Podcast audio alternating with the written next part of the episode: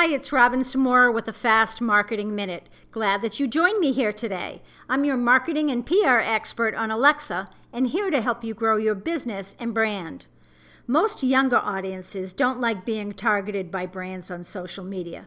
They want to feel a connection, build trust slowly, and see the value of engaging. With social media, brands can connect with prospects and customers, listen to what's going on, and see what's trending. In fact, if you talk at your customer, in particular to millennials, you'll lose them and won't get them back.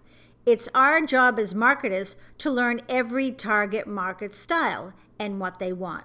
So let's continue to talk about millennials. Some experts say that early millennials, those born between 1980 and 1987, want autonomy to make decisions for themselves, choosing hours that they work, or owning their own company, where recessional millennials, those born between 1980 and 1987, want financial stability to pay off debt and to save.